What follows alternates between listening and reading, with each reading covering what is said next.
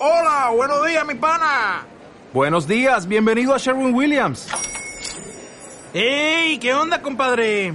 ¿Qué onda? Ya tengo lista la pintura que ordenaste en el ProPlus app. Con más de 6.000 representantes en nuestras tiendas listos para atenderte en tu idioma y beneficios para contratistas que encontrarás en aliadopro.com. En Sherwin Williams somos el aliado del PRO.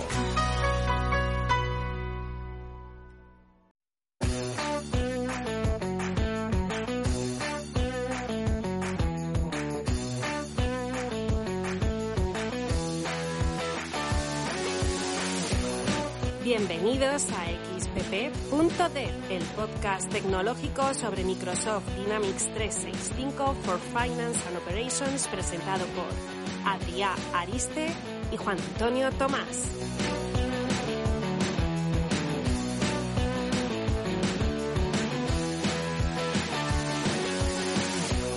Hola, hola, hola, hola. Bienvenidos de nuevo, una vez más, una vez menos, después de tanto tiempo, al podcast xpp.dev. Hola Adri, ¿cómo estás? Hola. Pues ¿Cuánto bien. tiempo sin escucharnos por aquí? Desde enero o febrero que estuvo Mar. Desde enero, febrero que estuvo mal, efectivamente. El, el episodio 17 fue el que estuvo mal Sí. contándonos cosas de Dataverse, fue, si no recuerdo Sí. mal. Y desde entonces no hemos vuelto a grabar. No es que estemos enfadados, no es que nos llevemos mal, simplemente que pasan cosas y no hemos podido sacar el tiempo suficiente para grabar. Pero bueno, ya estamos de vuelta y esperemos que sigamos con esa frecuencia de un episodio mensual al menos, ¿no? O, o por Bueno, release. porque...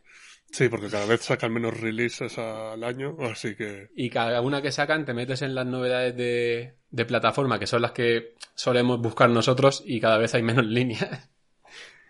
Y no solo cambios de líneas, sino que cada vez hay menos líneas, sino que hay cosas que no salen en las notas y luego te enteras porque te llega una notificación.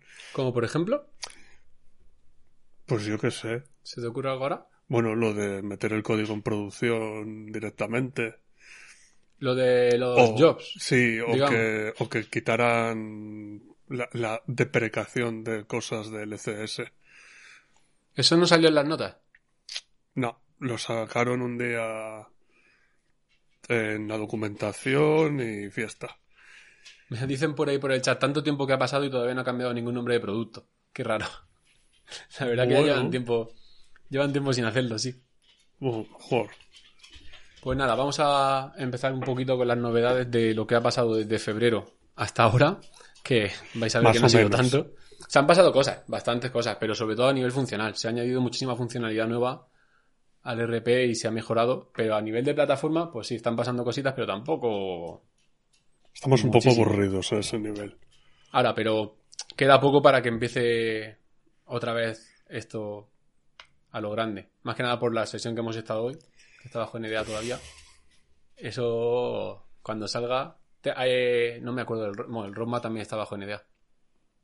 Tampoco se puede decir. Bueno, pero la release notes En la release no sí que sale. no lo sé. La verdad es que No no, sé. lo sé. Yo recuerdo que decían que... Es algo de lo que hemos hablado muchas veces, Sí, sí. prácticamente en todos los episodios.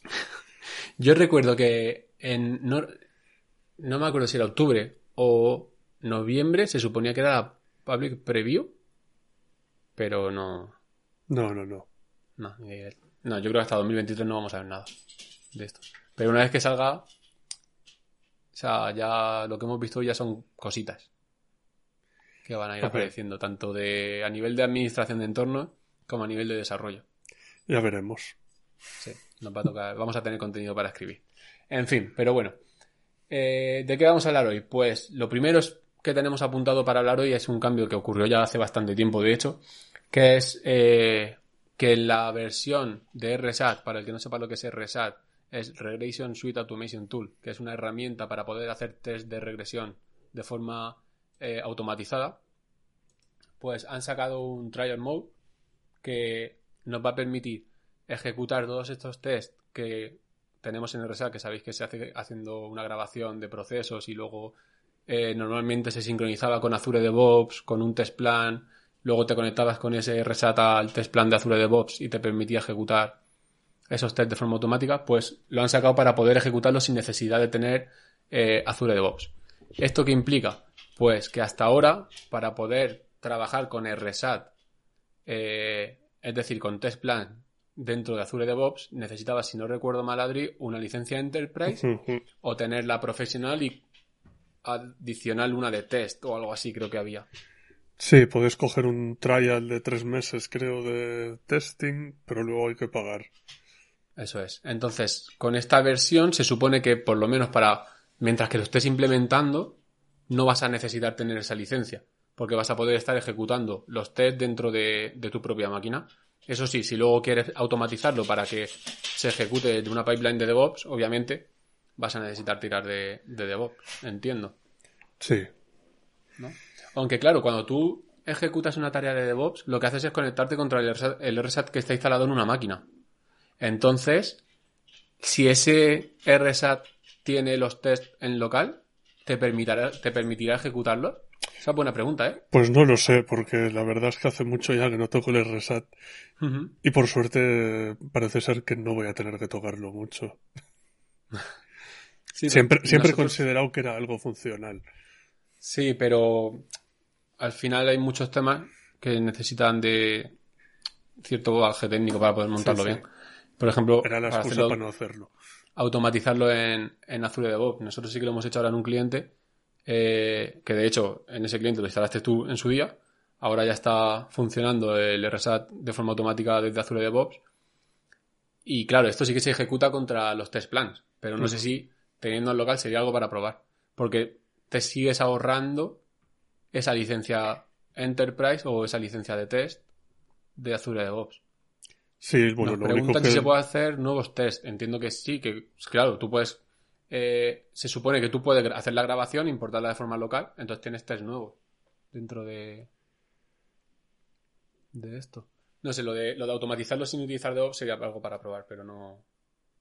No lo he visto, la verdad. Sí, luego que no tendrías eh, la visión que hay desde los test plans de cuántos han fallado, cuándo ha empezado a fallar uno. Sí, además que Azure te brinda unas gráficas que están bastante chulas. Con el porcentaje de, de, de ejecución, incluso si hay algunos test que no se han podido ejecutar y demás, y de ahí te permite ver un poco, que al final es lo que tú quieres también, ¿no? Si vas a automatizar la ejecución de los test, lo que quieres es de un vistazo rápido, cuando lo hayas ejecutado, ver cómo ha ido. Entonces, pero bueno, para lo que es al menos el, digamos, el desarrollo de todo ese, de toda esa automatización, ahí te estás evitando una licencia que tiene un coste. Sí, bueno, al final con que la tenga una persona. Sí, sí, el usuario que lo vaya a ejecutar al final. Pero si hay varias personas creando esos tests y demás, pues bueno, pues es una opción. Está bastante bien. Vale, eh, yo creo de RSA ya hemos hablado bastante, ¿no? Sí, Yo hasta el año que viene. Hasta el año que viene. Lo siguiente que vamos a hablar es de los, entre comillas, jobs. ¿Vale? es decir, la opción que sacaron y que fue bastante conflictiva, digamos, con la gente entre Polémica, la comunidad. polémica. Sí, fue polémica.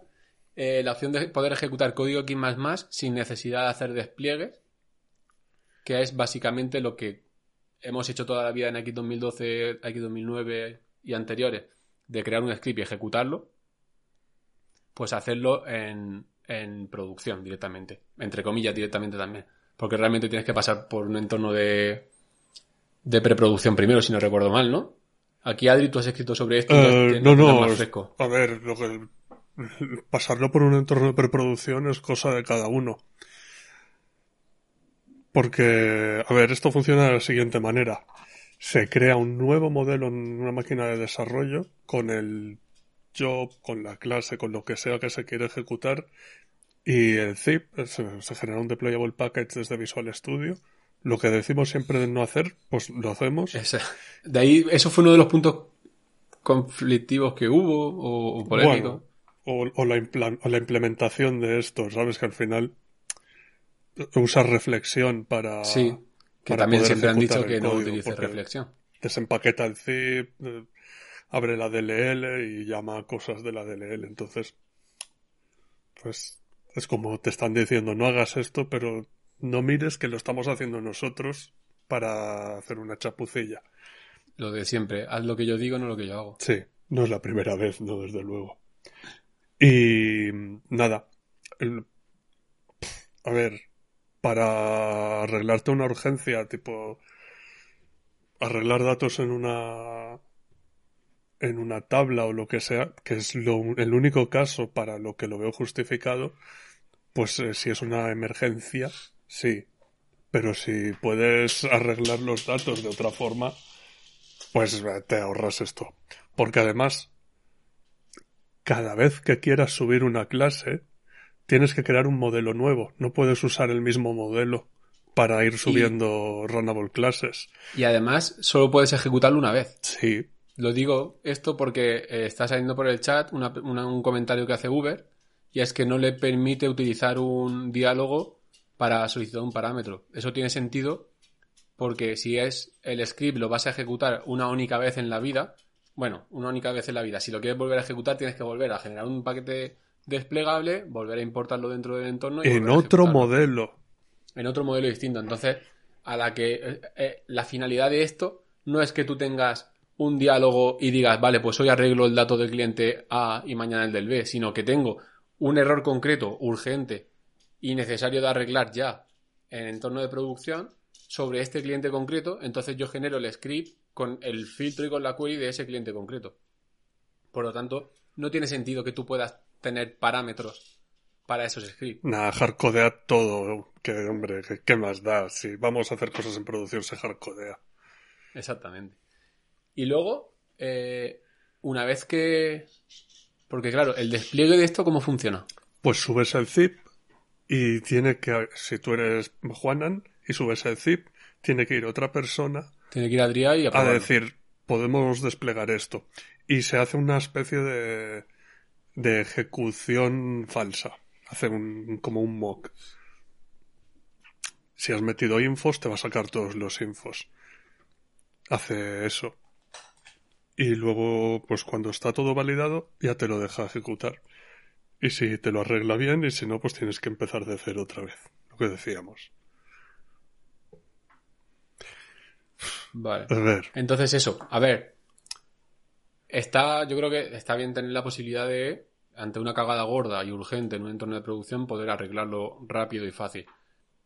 Eh, entiendo que lo han hecho así de, entre comillas, complejo, comparado con los jobs, ¿vale? De antes. Para que no se use a discreción. Si tienes la posibilidad de subirlo y ejecutarlo cuando quieras, eso se va a usar, pero vamos, eh, a saco. Y no creo que sea la, la intención de Microsoft en este caso, sino que No. es, oye, tengo la fábrica parada, no puedo producir por este error concreto, vamos a arreglarlo rápido y a continuar con la fabricación porque si no se nos cae el pelo a todos. Porque de otra moda, de otro modo, como siempre hemos dicho, la única forma de arreglar esos datos es crearlo, desplegar en UAT, probarlo y desplegar en producción y lanzarlo. Ahí se toma el mínimo entre el tiempo que tardes en arreglarlo más un par de horas. Sí, depende siempre de. Pues de, de tu base de datos, ¿no? Porque cuando desplegamos a un paquetito, creo que la sincronización de base de datos no nos la podemos ahorrar nunca. No. Y pues si no tienes muchas cosas, pues va rápido, pero como empieces a tener un cliente ahí guapo, dime tú lo que puede tardar en sincronizar la base de datos. Sí, nada, eso te va un par de horas mínimo, más lo que tardes tú en encontrar el error, solventarlo, generar el paquete y lanzarlo. Entonces, para mí es una herramienta que está bien tenerla, que también está bien que no sea de... O sea, que te dé pereza usarla, porque solo la vas a usar... Yo, de hecho, todavía no la he utilizado ni siquiera para probarlo. Entonces está bien que te, que te dé que te dé pereza usarla para no usarlo, pero que si ante una urgencia tengas esa posibilidad. Yo creo que eso está bien. Sí. Pero bueno. Bueno. Em, más cositas, Adri. ¿Qué me quieres Pues esto es súper viejo y supongo que ya todo el mundo se ha dado cuenta. Es que Bueno, pero tenéis que pensar que nosotros lo vamos apuntando todo en un OneNote. Y el, el episodio 18, la entrada del episodio 18 se creó el 25 de enero. Entonces no sé de cuándo son las cosas. Solo han pasado 10 meses. Ah, pues lo siguiente que tenemos es que en las máquinas nuevas en las que se están desplegando pues desde hace seis meses, el Admin Provisioning Tool ya no viene. ¿Vale? Lo de ponernos como administrador en la máquina ya no está. Así que si tenéis o teníais eh, máquinas de desarrollo desplegadas con usuarios que no fueran del tenant del cliente, Lo cual está muy mal. Sí, pero a veces pasa. Shit happens. Sí. Pues lo que habría que haber hecho, lo que hubo que hacer es borrar esas máquinas y desplegarlas de nuevo con un administrador del cliente. ¿Por qué? Porque luego te bajas los datos de producción a esa máquina y no te puedes provisionar como admin. Y como está en otro tenant, no va a funcionar nada. Es no te puedes loguear, se vuelve loco. Y bueno, esto sale un warning en LCS. ¿Vale? Si en LCS se ha detectado que el tenant del cliente y del usuario admin es distinto, sale un aviso. De todas formas, con las D365 FO Tools hay un commandlet que te deja, que hace exactamente lo mismo que, que el Admin Provisioning Tool. Es decir, oye, que esto no se puede hacer, solo que sí. Es, es secreto. Claro, es que el Admin Provisioning Tool hace mucho tiempo lo, lo desensamblé y lo que hacía era un update de SQL. Ah, sí. o Eh, sea, claro, eh, cambia el... Genial. Hablando del LCS, que has nombrado antes, eh, otra de las cosas que me acabo de acordar que han salido, aunque no recuerdo bien la fecha en la que salió, es que ahora cuando se hace un despliegue en los entornos, tienes el pre-servicing y el post-servicing. ¿Esto qué quiere decir? Antes, cuando tú lanzabas un despliegue de un paquete en entorno de producción, eh, automáticamente se, se caía el entorno, o sea, se caía no, se paraba, perdón, se paraba el entorno y empezaba a desplegar. Y hacía todos los despliegues necesarios, eh, sincronización de base de datos, todo lo que tuviese que hacer, eh, despliegue de repos, etcétera, etcétera. Ahora, para intentar que llegar en algún momento al cero downtime, este, bueno, no, de momento eso solo se está haciendo para las actualizaciones de sistema. de- del sistema. Pero bueno, para intentar reducir los tiempos de, de despliegue y que el tiempo de caída del entorno sea menor y demás, sobre todo para empresas que trabajan 24/7, fábricas con cambio de turno y demás, lo que han hecho ahora es meter dos pasos, previ- o sea, uno previo y otro posterior, que es el pre-service y el post-service. Entonces, aquellas tareas que se pueden ir realizando sin que tenga impacto en la ejecución de, Dynamics, se van haciendo en esos pasos.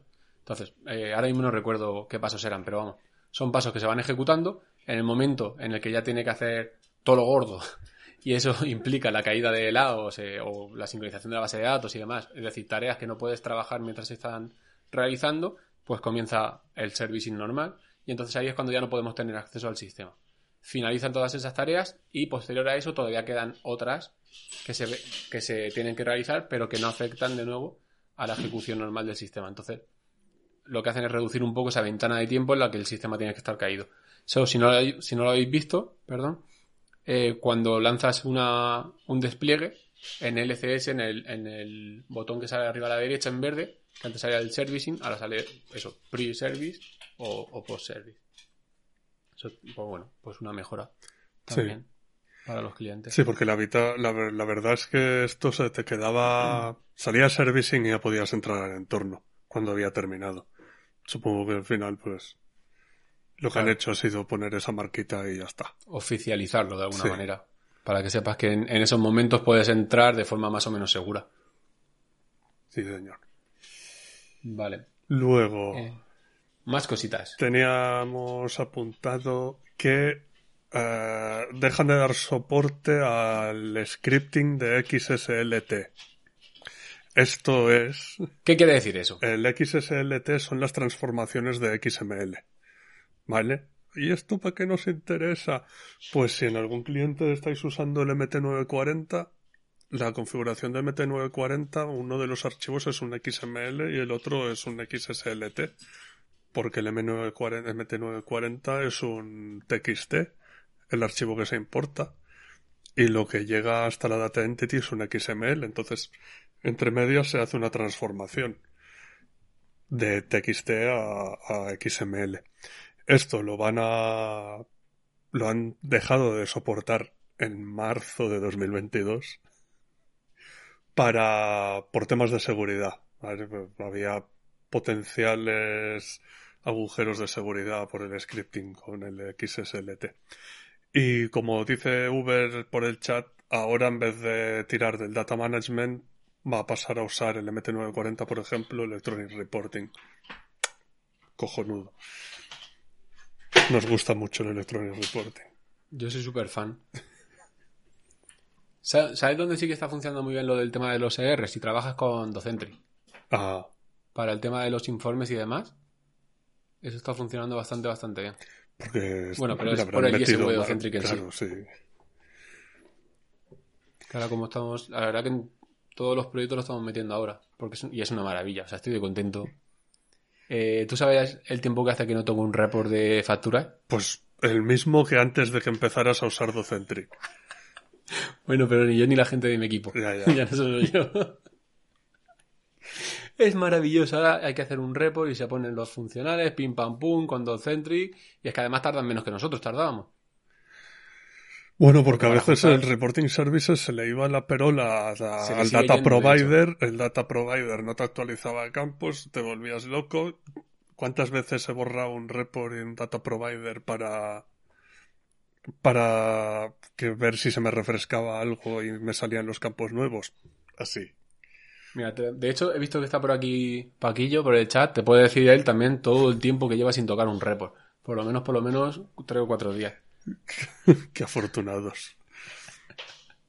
No, pero sí, y, y nos está pasando también con clientes, nos ha pasado.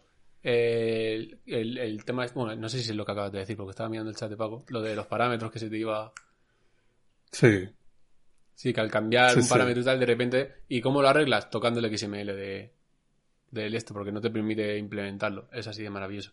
Pero bueno, eh, con Docentric, la verdad que estamos encantados porque eso funciona de maravilla. Y es un gustazo no tener que tocar report de este tipo. Luego, si hay que hacer algo sencillito y tal, con Reporting Services va muy bien, va fácil, va rápido. Pero los formatos de factura y todo esto, uf, era un dolor de cabeza bastante interesante. Así que bien por ello. Mira, lo que decíamos antes de cosas que no anuncian y, y te enteras luego, lo siguiente Sí. que tenemos apuntado. Que primero anunciaron. Lo siguiente que tenemos apuntado es que se cargan la aplicación de los mobile workspaces. O... Y, y re- que recordemos que, primero anunciaron que se cargaban la aplicación sin decir si habría algo que lo sustituiría. Y la semana siguiente de haberlo anunciado sacaron un post en, en Cloudblocks diciendo sí, va a haber unas Power Apps que se podrán importar para sustituir sobre todo la de gastos de viaje. La de gastos de viaje. Claro, pero te dicen, ¿cuándo? En 2023. Bueno, pues esto es ya.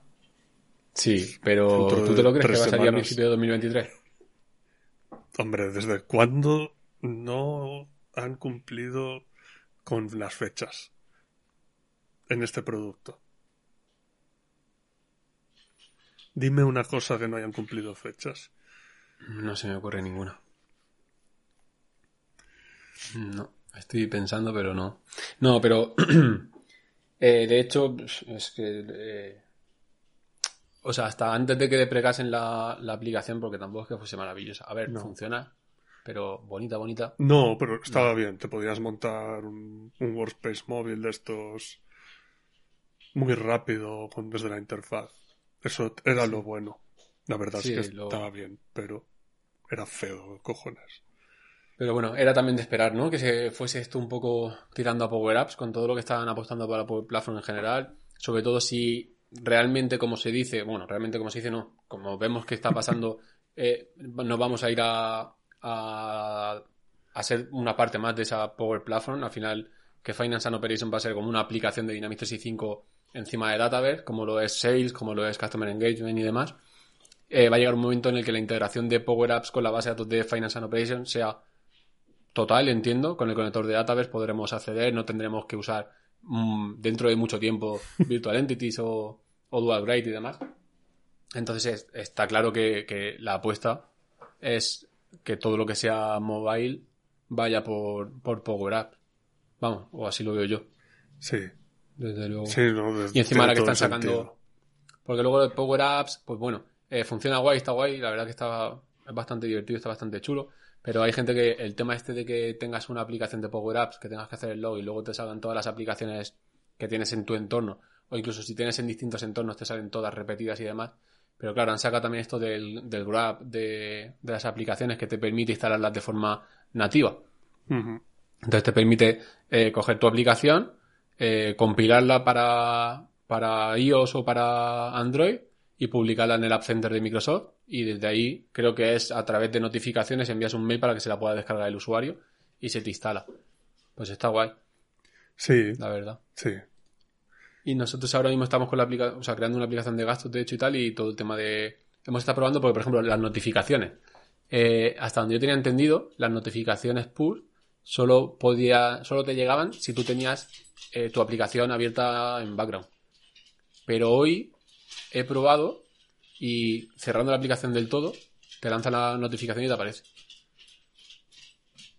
Eso está bastante guay. Bueno, Pues, sí. útil. sí, porque ejemplo, si no hay un- muchas cosas que pues que tengas asignado un workflow o lo que sea, que si no Eso hay push mm, es bastante poco útil. Yo pensaba que iba a ser peor la integración que tuviese eso, pero no. Estaba bastante bien. Y luego le das a la notificación y obviamente te abre la aplicación directamente. O sea que bastante guay ese. Excelente. Sí. Así que adiós Mobile App, sustitución por Power Apps. Yo contento con eso. Eh, pero eso, como decía Adri, no sé si pusieron alguna más aparte de la aplicación de gastos.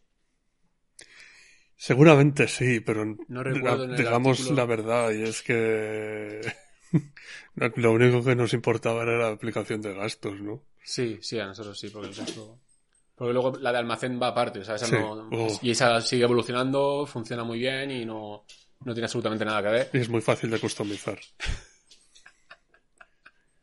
No sé si alguien de aquí en el chat ha, ha tenido que trabajar con con modificar la aplicación de, de Warehouse. Yo no, gracias a Dios, Adri sí, y es precioso hacer. ¿Verdad? Sí, precioso. Muy Y bonito. muy intuitivo y fácil.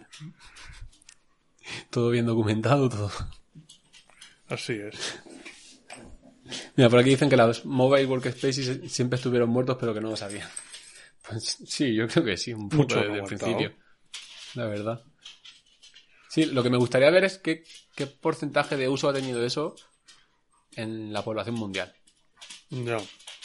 Supongo que bastante porque es que tenían muchas cosas que venían pues eso, out Pero- of the box, un montón de workspaces y, y t- yo qué sé, pues la aplicación de gastos era fea de cojones, pero funcionaba. No había cojones, ¿Por qué?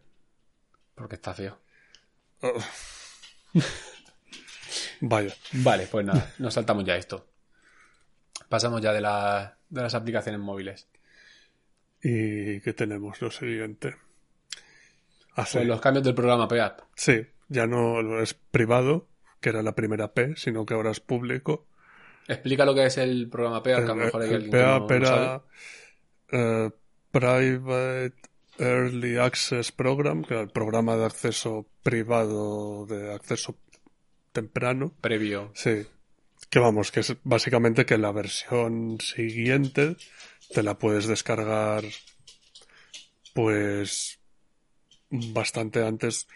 Normalmente cuando sacan ya en GA, por ejemplo, la 30, sacan el, sacaban el PAP de la 31, ¿vale? La preview. Esto antes era privado, te tenías que apuntar al programa, te daban acceso siempre, ¿sabes? No había problema.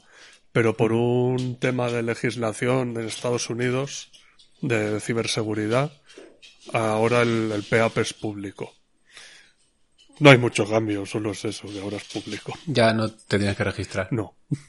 Y ahora, por, entonces, porque yo recuerdo cuando, cuando tenía que desplegar una máquina en nuestro tenant, como yo tenía el, eh, yo estaba dentro del programa PEAP, eh, cuando tú desplegabas la máquina te salía ya la versión para crear una nueva, no solo para descargarte la, el, el último service update o lo que sea, Mm. sino para poder desplegar una máquina nueva con la versión de PEAP.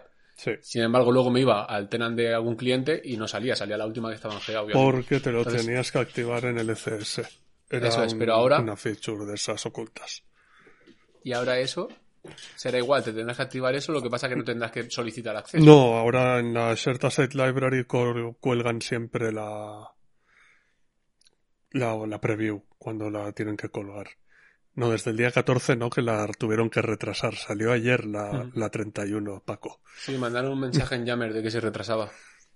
Mira, antes te he dicho si se había retrasado alguna vez algo y no me lo has sabido decir. Toma, La primera en la boca. qué mal queda Microsoft. Vale, y luego tenemos una línea que dice desarrollo local en el release plan. Yeah. Y entre paréntesis, creo. Sí, yo creo que salía algo en el release plan. Sí, eh, lo, que, lo que te he dicho, que decían que para noviembre o para octubre iba a ser una... No me recuerdo si private o public preview, pero que iban a sacar una preview. O sea, yo ya tenía esperanza de que este octubre iba a poder probar el desarrollo en local. Eh, de hecho, recuerdo que tú publicaste en Twitter que salía en, en las opciones de Visual Studio había una opción nueva que tenía que ver con esto del desarrollo en local. Sí, Al- Algo que sí que podemos decir, creo, es que el desarrollo en local no va a ser lo que se contó hace 84 años en Atlanta, que era tenerlo todo en local con contenedores o algo así que se levantasen y tener tu base de datos y todo, sino que están intentando hacer algo similar a lo que hay en CRM, digamos, que se desarrolla en local pero luego desplegas en, en un entorno online. Entonces, en este caso va a ser algo como desplegar directamente en un tier 2, por así decirlo. Y ya ha ido saliendo alguna cosita en Visual Studio, hemos ido viendo y demás. Sí. Entonces, eso se suponía que se iba a poder probar ahora, pero parece ser que no. Así que, otra cosa que se ha retrasado. ya lo veremos más adelante. Y vamos a pasar de esto al siguiente, que es, son los lotes con prioridad. Bueno, no sé si traducirlo así, ¿no? Programación de Sí. lotes por prioridad. Basado en prioridad. Sí. Que esto viene a ser relacionado con lo que comentabas antes del Near Zero Downtime. Esta característica lo que hace es que da puedes decir que lotes tienen prioridad sobre otros, por ejemplo, como lo de las integraciones. El- lo del throttling, decir que app tiene prioridad sobre otras y cuáles se les da más recursos. ¿Vale? Entonces también en base a unos parámetros se asigna más recursos de los SAOs a unos lotes u otros. Y está relacionado con lo del Near Zero Downtime porque eh, esto lo que hace es que si uno de los SAOs se cae, se van a ir los lotes que tienen prioridad, se van a ir a los, a los que todavía no están caídos, ¿vale? Estoy explicando como el culo. Sí, está claro que, o sea, no se van a caer todos los outs de golpe, de ahí el, el- Cuando hacen mantenimiento, downtime. Entonces, cuando se vaya cayendo uno, luego otro, luego otro, los lotes con prioridad alta se irán moviendo al que tenga capacidad de procesamiento. Algo así, ¿no? Podría ser. sí, Efectivamente. está- bien está. ¿Sabes? Vamos teniendo mejoras así poquito a poquito de cosas. Pues, sacaron el producto y tú podías matar producción a peticiones HTTP. Luego tuvimos el- la prioridad de throttling. Ahora tenemos prioridad en lotes. Como que están puliendo el producto, ¿no? Para que sea un producto SaaS. sea, sacaron un producto que no era SaaS, que era, lo hicieron online, cogieron a- Asapta y lo metieron en una máquina virtual y luego ya poco a poco lo van, lo van adaptando a un producto SaaS de verdad, con su protección, como veremos ahora después y demás. Eh, todo esto son las cositas que tenemos apuntadas así como sueltas. mm, Y luego eh, íbamos a hablar de algunas características, aunque algunas de ellas yo creo que no vamos a, a perder mucho tiempo en ellas, que han salido en la versión 10.029, que como sabéis no es la última, porque la última ya es la 30, o la 30 está en Ferrili solo. No la, recuerdo la ahora 30 mismo. está ya GA. Está ya GA, sí. vale, o sea, está a punto de actualizarse de forma automática en, en todos vuestros estancos y gasolineras. Eh, entonces, algunas de las eh, características que han salido en la 10.029 sería, por ejemplo, eh, que el refresco de, de la lista de entidades se, ha- se hace ahora siempre en batch. Tampoco vamos a, a adentrarnos mucho en este tema. No, porque antes Eh, luego- hacía con el Async Framework. Sí. Y si se te cae la sesión, Yo diría que se muere. Sí, Sí, porque Async Framework al final, eh, yo solo recuerdo cuando lo vi en su día hace ya un huevo de tiempo, te que el Async eh, te, te permitía estar navegando, pero eso se está ejecutando en tu sesión de cliente. Entonces al final si, si la sesión de cliente se cae, el, el proceso que se está ejecutando en asíncrono eh, se cae también. Más cosas que han mejorado, pues lo típico de, de- del grid, que yo creo que todos los episodios, los últimos 54 episodios de los que hemos hablado, se ha hablado de mejoras en los, en los grid, ya sea para agrupación, ya sea para las vistas que se guardan y demás, pues han hecho mejoras de performance en todo este tema. Eh, han metido algo que se venía pidiendo bastante, yo creo, a nivel de usuarios, que es la posibilidad de que se puedan evaluar operaciones matemáticas dentro de un campo en el grid. Sabéis que en Nike 2009, en Nike 2012, tú podías poner 28 más 5 y te salía 28, 29, 34, 33. 33. Eh, te salía el, el resultado de esa operación. Eh, esto cuando pasamos a la nube, a Dynamics 365, no se podía. Pues ahora ya se puede hacer. Bastante útil para la gente que está ahí picando datos día a día. Te mejora, no tienes que estar sumando con los deditos como yo he hecho, sino que lo pones y te sale el resultado directamente. Eso está guay para los usuarios. Es una mejora que, claro, para la gente dice, pero si eso ya lo teníamos, sí, pero luego no. igual y sí. que lo de mover columnas de posición. Claro, todo eso está bien porque lo teníamos antes, pero claro, no es lo mismo hacerlo en, un, en el cliente de AX anterior que hacerlo en una tecnología web. Eh, poco a poco va mejorando y ahora pues, se puede hacer bien. Y otra de las cosas que sí que podemos meternos un poquito más, aunque si queréis más detalle podéis esperar a que salga nuestra sesión del Biz Summit 2022 en el Rincón Dynamics, eh, que es eh, la protección de, de los User Based Service, que es básicamente eh, límites que le ponen a los APIs de Dynamics 365 FNO para que no nos carguemos los AOS hinchándole a peticiones HTTP como antes ha dicho Adri. Entonces, ¿qué quiere decir esto? Pues que antes, de hecho yo en alguna preventa recuerdo que una de las preguntas ha sido alguna vez, ¿qué, límites tiene FNO para, para el API para inflarlo a peticiones HTTP? Porque en Business Central hay no sé cuántos y yo, pues de momento, siempre decía el de momento, ninguno. De momento. Pero espera que venga alguno. Y efectivamente al final ha llegado. Esto ha entrado en la versión eh, 10.029. Se va a hacer por defecto en la 30 y en la 31 obligatorio. Sí. Creo que era. Algo así. Y básicamente los límites que vamos a tener es. eh, estos, bueno, son unos límites que se van a estar evaluando en periodos de 5 minutos. Entonces, cada 5 minutos, si hacemos más de 6.000 peticiones, zasca.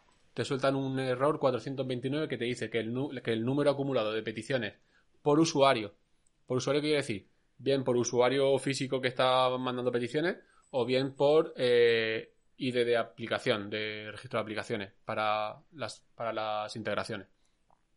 Te va a dar, eso, te va a dar un error diciendo que el número total de peticiones acumuladas por usuario eh, lo has superado.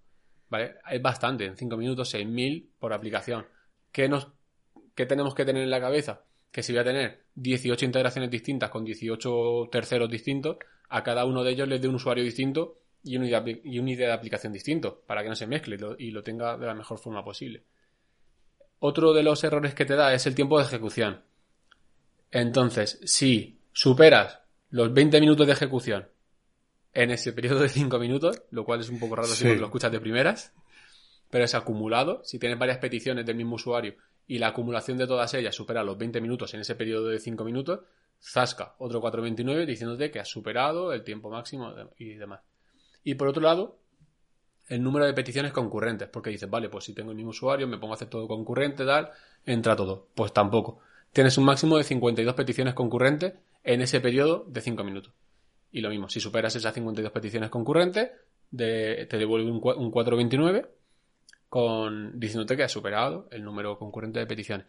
¿Qué tenemos que hacer nosotros desde el lado de FNO Developer, desde programador de X++? Nada, eso ya está implementado. ¿Vale? ¿Qué tenemos que hacer cuando hablamos con nuestros integradores? O si somos los encargados de realizar una integración para consumir o, o- o- o meter datos dentro de Finance. Pues lo que tenemos que hacer es eh, aplicar unas políticas de retry para que nos dé ahí un respiro, pues que nos devuelve un 429. Vamos a esperar unos minutitos. En la cabecera amigos. te dice, el, en el retry after te dice cuánto te esperas. Pues nos esperamos unos minuticos, todos relajados, un cafetito y volvemos a hacer peticiones contra, contra el sistema. ¿Esto está bien? Sí, está bien. No mola más poder No. tirar el entorno. Matarlo a petición. A ver, como molar, como molar, mola más. Ahora bien, igual el cliente no está de acuerdo. Claro. Pero es que son un poco tiquismiquis, ¿sabes? Sí, la verdad es que sí. Pero sí, es, pues son lo que decíamos antes. Esto en un principio se hizo una subida de hasta la nube y ahora se están empezando a mejorar un poco para asegurar un servicio mínimo del, del sistema. Eh, esto, por cierto, si lo probáis en un entorno de desarrollo no va a funcionar. Solo funciona de tier 2 hacia arriba. Y eh, las pruebas que hemos hecho nosotros hemos conseguido reventar el sistema igual. no, pero te acuerdas que lo que pasó es que había un bug.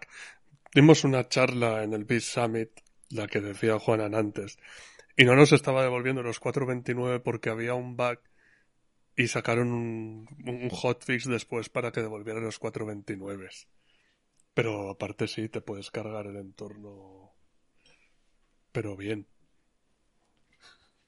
Pero bueno, con un poquito de cuidado se hace todo. Esto también, eh, junto con lo que salió hace tiempo, que yo creo que eso sí que hablamos en su día, de, de mm, los límites basados en recursos, que tenía prioridad y demás del throttling, pues al final están metiendo ahí una seguridad al sistema para que no se pueda reventar a base de llamadas HTTP. O incluso también. Ah, bueno, hay. Em, ¿Cómo se dice esta palabra? Hay excepciones. ¿Cuáles son esas excepciones? Todo menos OData y. Menos OData y, y servicios customizados. Y el, conector de, de Dataverse. Sí, por eso digo que todo es una excepción. Es decir, ah, esto solo aplica para llamadas HTTP, básicamente. Dual Grade está exento, de momento al menos el Data Integrator está exento, el DMF, la integración de Office con el add-in, el, API de Retail Server, la aplicación de Warehouse Management, el Document Routing Agent, que es lo de la aplicación está para las impresoras, el conector de FANO de, de Power Platform, el conector de Dataverse que al final va por Virtual Entities también, o Virtual Tables que son ahora. Todo eso está exento. Entonces, pues hay que llevar cuidado todavía. imagino que en algún momento pondrán límite. Sí. Y lo que Pero realmente, por ejemplo, tema de virtual tables, ¿vale? Dices, vale, no hay límite entre la comunicación de ambos, pero realmente Dataverse ya tiene su propio límite. Entonces va un poco. Si tú empiezas a freír a, Dataverse a llamadas, te va a cortar antes de que llegue a saturarse Fano seguramente. Sí. Y yo supongo que en algún momento también tendremos ese tipo de límites nosotros, de llamadas diarias a la API. Porque es que nos eh, están haciendo, es decir, nos están poniendo todos los modelos de consumo de límites y todo que tiene Dataverse. Entonces, lo más lógico es que también tengamos límites diarios de llamadas. Nos dicen por aquí que adiós a, los reports de Power BI por OData. Uh.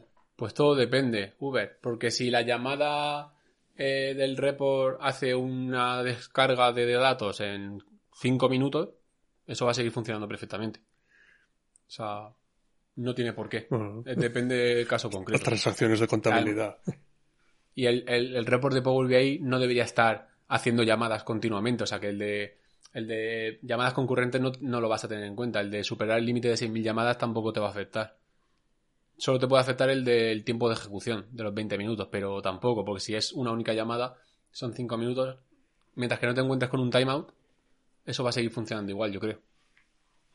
O sea que tampoco habría una limitación en ese aspecto. Y en cuanto a novedades de la 10.029, yo creo que eso es todo, ¿no, Adri? ¿Te queda algo de tipo ahí? Ah, no. Bueno, que los workspaces pasaron a ser de scrolleables horizontalmente a verticalmente. Sí. Esa era una de las cosas que... Sí, son las, las, las deprecaciones, ¿no? Que es, ya hemos comentado de la aplicación móvil y, esto, que ya no te hace el scroll. Yo aún no me he acostumbrado a tenerlo en vertical. Ya, sí, muy raro. Se me hace raro, pero bueno, es algo simplemente por estilo. Aunque creo que había un motivo, ¿no? Concreto por accesibilidad. Por accesibilidad, vale. Por suficiente motivo. Y listo, con esto tenemos todo lo de la 10.029. Podemos pasar a hablar un poquito de la 10.030, que tiene menos cosas que. Sí, la verdad es que. Bueno, si la quieres comentar tú, esta de. Bueno, se han estandarizado los combos para. Eh, se han estandarizado los controles de teclado para combo box y lookups. ¿Qué te parece? Maravilloso. Todo lo que sea estandarizar, yo a favor siempre. Yo creo que yo estaba abriendo los lookups y los combos con Alt y la tecla de abajo. Yo con el ratón. o sea que... Bueno, joder, tío. A veces estás haciendo tap, tap, tap, le das a la tecla de abajo y... Creo que no, no la uso en mi vida. Madre mía. Jur- juraría que no la uso en mi vida. Pero bueno, que bien, que guay. Todo lo que sea estandarizar, yo a favor siempre. Pues es- a ese, no. es uno. Otro es, oh vaya sorpresa, que, que hay eh, novedades en el, en el grid del cliente. Esto no sé muy bien yo lo que es, Adri, lo de las card list. Creo que no lo he tocado nunca.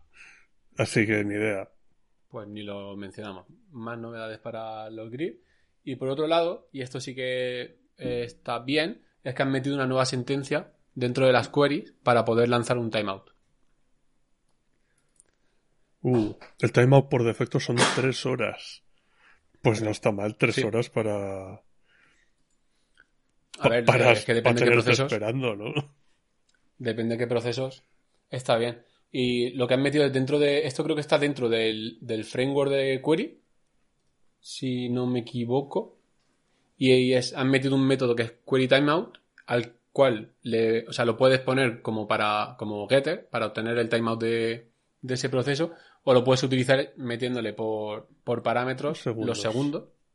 ¿Vale? E indicando tú el nuevo timeout que quieres para, para esta query.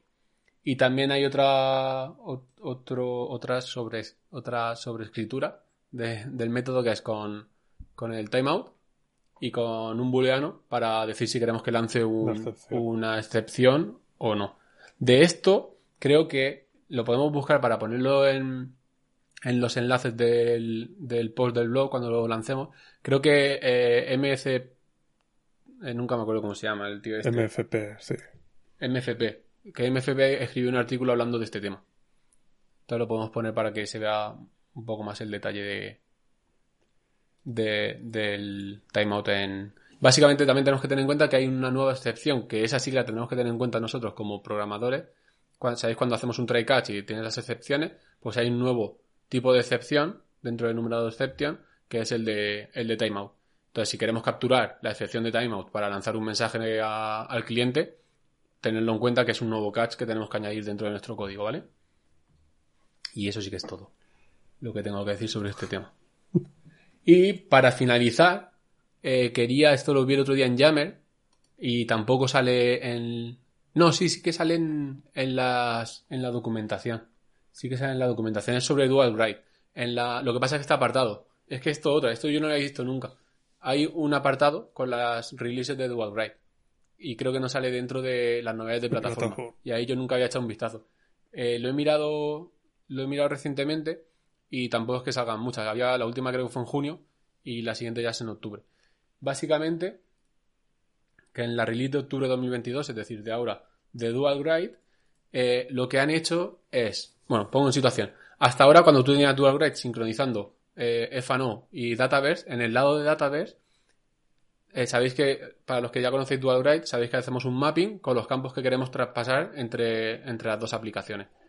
Pues hasta ahora, eh, cualquier update que tú hacías sobre una entidad de Dataverse, fuese el campo que fuese, eh, generaba un trigger que mandaba información a, a Finance and Operations. Digo cualquier campo porque podía ser un campo que estuviese mapeado o no, lo cual te está generando una serie de llamadas que no te que no necesitas porque si no se ha actualizado ninguno de los campos que yo quiero recibir, es un poco absurdo tener esa, ese trigger. ¿no? estamos gastando llamadas, peticiones a Dataverse. Estamos gastando llamadas a Dataverse, pero realmente diario. no porque está, está exento el dual write de... No, no, digo, pero sí, pero las, eh, el tema de consumo de API diario en Dataverse creo que no. Es decir, No, pero de eso puede ser simplemente trabajando de forma manual. Puede ser un usuario dentro de Customer Engagement que actualice, por ejemplo, yo que sé, eh, yo que sé, un campo de, de las cuentas que no tenemos mapeado porque no lo queremos tener en clientes dentro de, de, de FANO. Pues está haciendo un trigger que no sirve para nada porque no se está actualizando absolutamente nada. Entonces ahora lo que han hecho es mejorar eso y que ese trigger de database hacia Finance and Operations solo tenga efecto si el campo que estás actualizando está dentro del mapping de DualWrite. Entonces te va a evitar bastante, en algunos casos bastantes, en otros menos, pero vamos, que te asegura de que solo se hagan aquellos traspasos de información cuando realmente tiene sentido que es cuando se ha modificado información que nosotros queremos tener dentro de DualWrite. Está bien, porque tiene bastante sentido, ¿no? Sí, tiene todo el sentido del mundo. Lo que no tenía sentido era que no fuese así. Pero bueno, DualWrite es otro tema. Aunque está funcionando guay, ¿eh? Ojo, te sorprende, pero está funcionando guay. Lo he hecho de menos en una escala de 0 a 10, menos 13. Pues yo te puedo decir que en estos nueve meses que no hemos hecho ningún episodio, ha mejorado y mucho. De verdad, A ¿eh? ver, está, está, funcionando bien que mejore porque lo están vendiendo De hecho, como... estamos a punto de arrancar un proyecto, dos, de hecho, que la base es DualWrite porque está, estamos trabajando tanto con Customer Engagement, Sales, Field Service y demás contra Finance y están todas las integraciones entre ambos hechas con DualWrite y se está traspasando todo tipo de información, eh, tanto estándar como customizada y está funcionando bastante bien con respecto a lo que conocimos en su día. O sea que contento con eso también. Mejor. Está bien, que, Un mejo- aplauso para está bien que mejoren una funcionalidad que venden como la solución a las integraciones entre los dos productos. Y luego el tema de Virtual Entity lo estamos trabajando bastante para la aplicación de Power Apps de tipo Canvas y canelita en rama. Claro. Está bastante, bastante guay el tema de las de las Virtual Entities. Eso también en algún momento daremos alguna sesión o alguna historia. Bueno, de hecho, si sale la sesión que tengo con Adri para el Iberian Summit, hablaremos de ese tema. De lo bonitas que son. Y para finalizar, nada, simplemente, eh, bueno, lo primero agradeceros a todos los que estáis aquí. Segundo, decir que por fin hemos vuelto a los eventos presenciales, algo que llevábamos reclamando, o no, reclamando no, deseando desde, desde antes del último episodio. Yo creo que no habíamos hecho ninguno porque el Scottish Summit ha sido posterior.